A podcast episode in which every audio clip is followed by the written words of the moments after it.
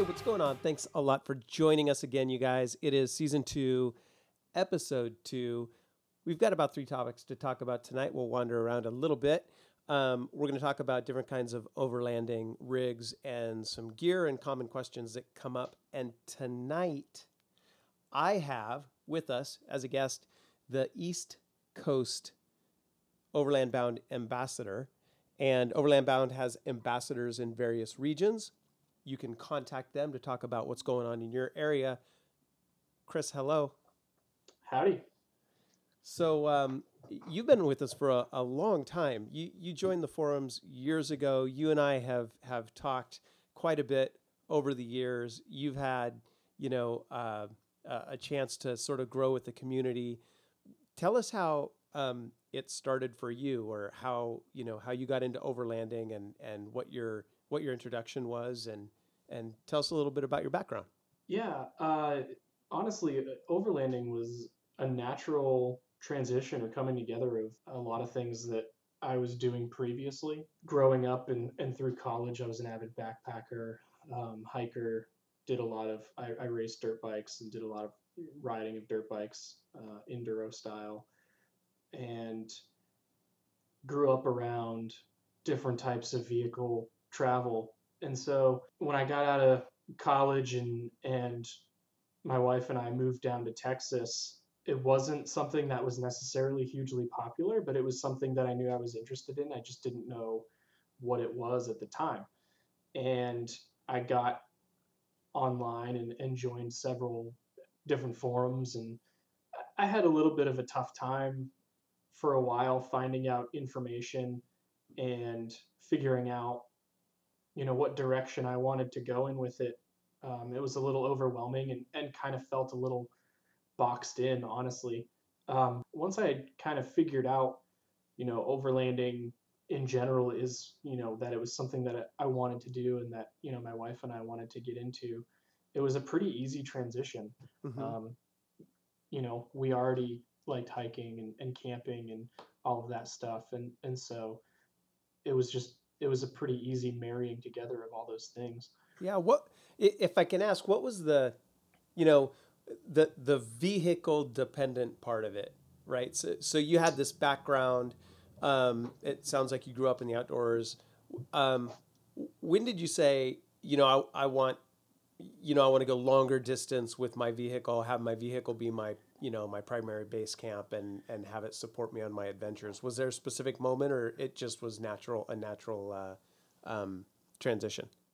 Yeah, it, it was actually kind of born out of necessity a little bit. Um, my uh, my wife has uh, hip issues, and so backpacking really became a problem mm-hmm. for her. Um, you know, hiking really long distances while carrying um, a fair amount of weight.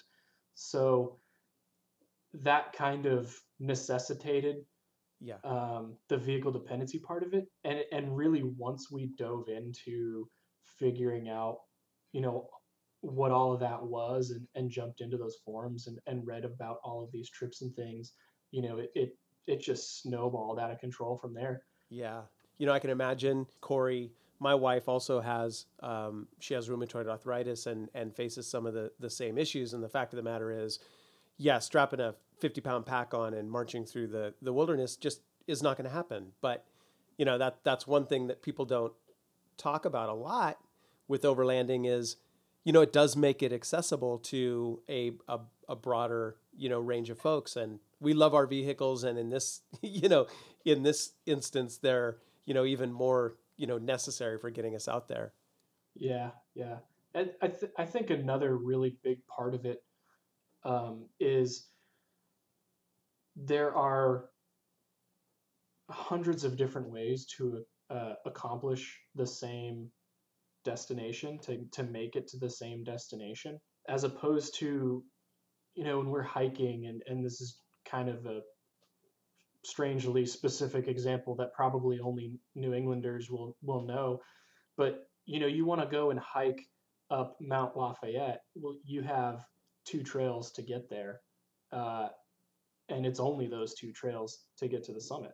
And so with the overlanding it, it's the it, really attracted us that you know we could take several different ways to get to a destination and we're going to see something different along each of those ways. Um, you bring up a, a, good point about choosing your your your route.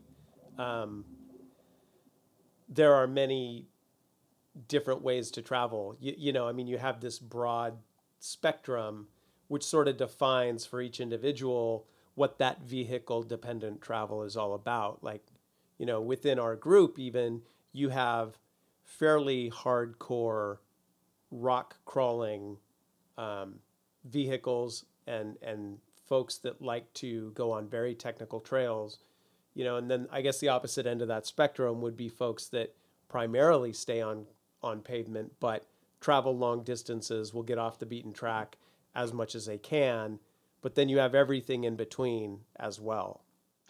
Yeah, and the, the kind of the fun thing about uh, you know little plug for Overland Bound. Uh, the fun thing about the community is just on this last trip. It wasn't even a trip; it was just a camping weekend where we went on a day ride uh, up here in the in the east, and we had everything from uh, an extremely modified, heavily lifted Blazer um, to a Suzuki SX4. no, no joke. And we were on a, a trail that I was confident that the SX4 would make because I, when I graduated college, I couldn't find any work, and so I, I, sold cars at a Nissan Suzuki dealership, and so I had some experience with the SX4, and it, I I made sure that he was going to show up with the SX4 because it's I mean it's a huge confidence booster one for the person that owns that SX4 to see holy crap my car can actually do this stuff. But then it's also kind of a hey look he's in a way keeping up with a lot of other people that have heavily modified stuff. Yeah. and so and it was just I mean it was an absolute blast. It was so much fun. Um, and there were there were rigs of every kind there. There was there was you know a classic, a, a classic Land Cruiser, two classic Land Cruisers there of of different generations. Yeah. Um, Breaking down preconceived notions of what you can and cannot do is is always a fun thing to do. Time and time again, when we go out on the trail, when somebody is going off road for the first time, they're quite surprised what they can actually do with their vehicle. Now, just to be clear, um, audience, Chris isn't talking about the Rubicon Trail, right? No, no, the, no, no. for, the, for the for the SX4, right? So there there are limits.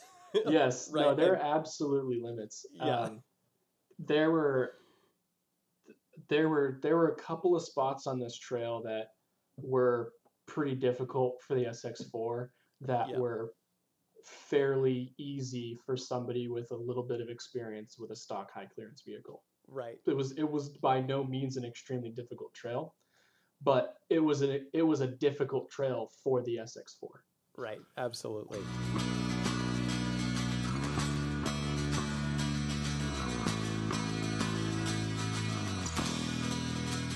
We have the say, saying it doesn't matter what you drive. The thing that goes right along with that is it does matter where you drive it. And, eh, you know, so there are all kinds of different forms of overlanding. I think, Chris, you'd agree when, you know, you talk to folks just getting started, everybody has a different idea about what they want to do or what journey, you know, they, they want to take. And that's kind of the that's kind of the crux of it, right? Is they know somebody will come into the community they know that they want to get out into the middle of nowhere. Or they want to at least travel and see things that you don't typically get to see if you stay you know on the pavement.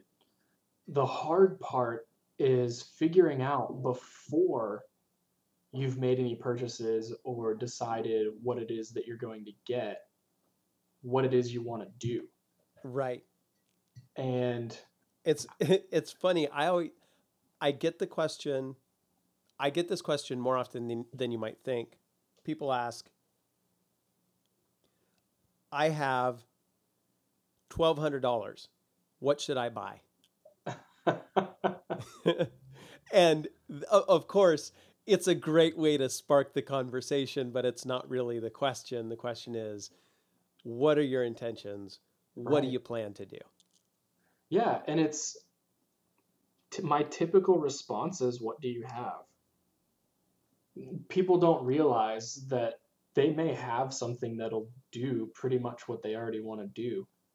That they're sort of fed um, these these gimmicks about you know Jeep is the only thing that'll take you there or Toyota is the only thing that'll take you there and you know there's nothing wrong with brand loyalty um, but for somebody who's just starting out especially if they don't have any experience off road they don't need to have a Jeep right away. Yeah that that might or having the extreme vehicle might or having the extreme vehicle. That might get you in just a little bit too much trouble. Yeah yeah absolutely. I mean it's you know that's you know my, my typical first question is what do you have? If they tell me they have something that is at least a stock high clearance vehicle that has four wheel drive i'll say well why can't you use that you know save right. save your money and use my my whole philosophy on purchasing and, and uh, upgrading a rig is don't buy something you don't need. And the right. way that I find out that I need something is by getting out and doing these trips and saying, you know what I really could have used on this trip is XYZ. Uh, I really could have used, you know, a, a roof rack or more lights or, you know, figuring out what it is that you need to have in your repertoire. And there are some base things that you absolutely should have before you go out. Uh, I'm not saying, you know, don't buy a first aid kit because you haven't needed one yet. You know, like, yeah. there are definitely, you know, the basic. You must have these things.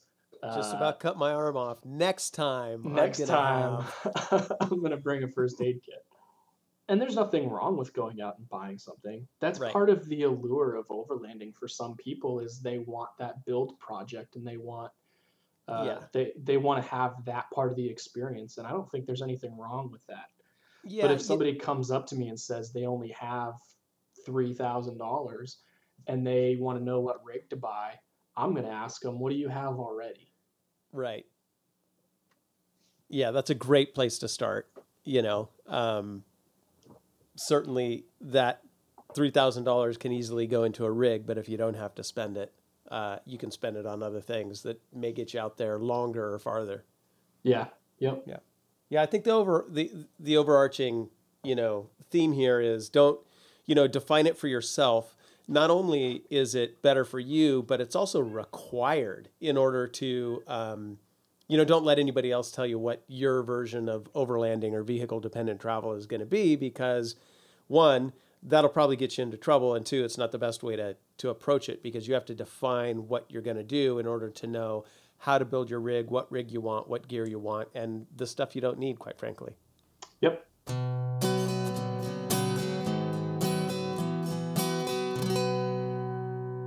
Hey, um, w- when you're talking to folks, uh, they're just getting started um, or experienced overlanders. Um, what uh, what are some of the the the common questions that y- that you get um, from people that are just getting started? What do they want to What do they want to know? The ones that I hear the most often are, um, "Where can I go?" and "When's the next trip?" Oh yeah, yeah. And uh, to answer the second question, the the next trip is whenever you plan the next trip to be. Yeah. um, yeah. No, but but seriously, we you know we work hard. The ambassadors um, work hard to try to come up with um, trips and things to do, and and you know there's only so many that we can put together.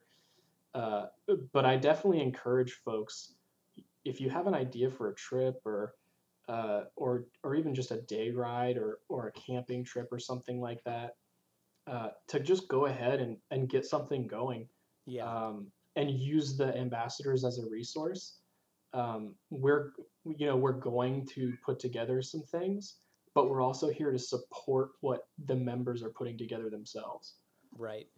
Right. Um, Um, you know, I want to say along with that that one of the things that we advocate, of course, uh, we have our founding principles, and one of the things is you know encouraging uncomplicated adventures into the great outdoors, and one of the reasons for that is because if you set yourself up so that you have your kit ready to go and you have um, your your gear already prepared, you can get up and go at a moment's notice and you'll go on more trips. If you're prepared to go basically all the time, you'll go, you know, you'll go more frequently. Yeah. Yep. And there's, I mean, that I, I'm like an ultra planner. I have to sit down and write, you know, a list of this, that, and the other. Even, even if I, you know, even though I have these boxes that I keep fairly stocked and ready to go, um, I still have to sit there and, and write down everything that I know that is in that box. Uh, and then go through that box and check and and you know make sure that what I know is there is there. Yep. Uh, and that can be a little bit time consuming. Uh, but for a lot of people, they don't have that sort of. I don't want to call it OCD because I don't want to have OCD. Uh, I'm sure you don't. I'm sure Uh, you don't. I or no, I don't. I don't. Um, but you know, for for people that don't, you know, that aren't that type of person, having boxes that you just keep stocked, and I know that you've posted uh, videos uh, about how you guys do it, is a fantastic way to just know that you, where your gear is at all times and all you have to do is throw those bins into the vehicle on top of the vehicle and you're pretty well ready to go. I mean besides a stop to the grocery store or mm, to purchase spare fuel or something like that. Yeah, um, I, um, you know, you and I have talked before clearly, and you've mentioned the the last minute grocery stop, and and um, we do that every time, right? I mean, you throw your cases and you throw your gear in. The if, you can get yourself to the point where the only thing you're having to do is stop to get your cold goods, that's a really good place to be. yeah Yeah. and that that works really well for for people that live in uh, in an urban environment uh, in austin texas if you want to get outside of austin on a friday afternoon it's not happening. You i mean you have to give yourself a whole bunch of time. So it's great to in the morning friday morning i can throw everything into the rig and i know that all i have to do is stop at a grocery store at some point once i'm outside of austin. I can get out the door quicker on friday afternoon and i can beat most of the traffic and be out of city limits in time to not have to sit in traffic for the rest of the night Yep. um, so that was kind of the big factor for me implementing that whole bin style of, you know, ready to go. Um, Yep. Yeah, and it's you know you there's there's dry goods in those bins, so even if I didn't make a grocery stop, I'd still have some stuff at least for that first night or possibly second night. Um, but I'll typically stop at a grocery store just because there's, you know, I don't always feel like having what's in my bins already. Sometimes Right. I'm, you know, I pull in, I, I end up spending a little bit of time at the grocery store because I'm like, ah, you know, I want to try something different this time. And, you know, let's Yeah. find some ingredients for this crazy camp recipe of some kind or something like that. Yeah, you really, Um, I mean, you really can get away with fairly, with fairly little.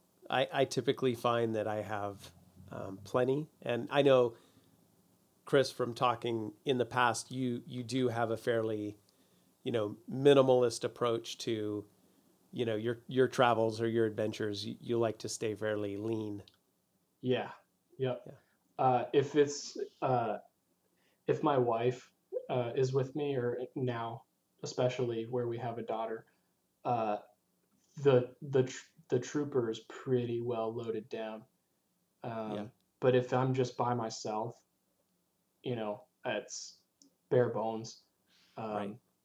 You know, I've got first aid kit, some recovery gear, some food, and and that's pretty well. That's pretty well it. I like to Yeah. roll pretty light. I've been uh, I've been guilty of not rolling light. I certainly know, and and you know if if you're out there listening, you know you know what I'm talking about, or if you're just getting started, be warned there can be a slippery slope. You know, for for me, what what happens is if I'm in transition, like I'll have my kit. We roll with the same kit, and it's something that we know. Uh, but I went through a process where I wanted to lean down what was on top of the rig, and you know trim it down so I could fit it on the on the inside of the rig. And during the transition until you get things kind of dialed again, things can get sloppier at least they did for me. And I had, you know, too many things. I was putting things in the truck because I wasn't sure if I had a replacement, and you know, I was I was weighted weighted down. But yeah, I I I would also encourage you know going as lean as you can. Let Let's do an uh, kind of an overview. We've talked about a few things, and um, don't let anybody define overlanding for you because you have to define it for yourself, so that you can plan accordingly and know what you need, Yeah. based on you know the adventures you're you're you're gonna do. Uh, pack light. If you pack light and you're prepared to go out, you'll go out more often. And a third thing that you mentioned that we didn't really touch on um, is, you know, where do I go? Yeah. You, you know, that's a really common question too. Where do I go? And that's that's a complicated issue. Um, what I'll say, of course, is I'll say go to overlandbound.com and go to the regional sections, talk to our ambassadors, and say, hey, where are you guys going? Because you'll get the latest, greatest information with with private land and with unfortunately with with trail closures um, and and other complexities or just natural causes some trails may change or be available or not available and that happens faster than you might think. So getting in touch with the community and getting in touch with um, folks that are traveling there will give you the latest information um, possible. So you know just getting involved with any kind of uh, community to see you know what what is local to you or where you want to travel uh, is a, is a good idea. You'll get the most recent information. All right, Chris. Um, what else? I don't know. That was. I think that was the three that you had mentioned. Yeah. Great, great. All right, and tell us um, how how can folks get in touch with you, Chris? So I'm. Uh, I'm on the forums. Uh, Chris Jones. Uh, nothing special on that username. Uh, I It am- it is it is special because it ensures that you're basically invisible. That's true. You you are not going to find Chris online by typing in Chris Jones. No, you're not. so uh So, uh, so it's probably better if you if you uh, you could send an email to uh, cjones at overlandbound.com uh, or if or if you're on the uh, the Facebook group, the East Region East Facebook group, uh, I'm fairly active on there. I haven't been as active the last couple of weeks, uh, but I'm kind of getting back onto that. So all right. Uh, Great. Hey, thanks for uh spending the time with us thanks for tonight. having me. Chris. Yeah, absolutely. And um, y'all look up Chris, especially if you happen to be on the on the East Coast, and uh, he can answer your questions and you know help support what you guys want to do. All right, you guys. Till next time, what am I going to say? Outfit and explore. Talk to you guys soon.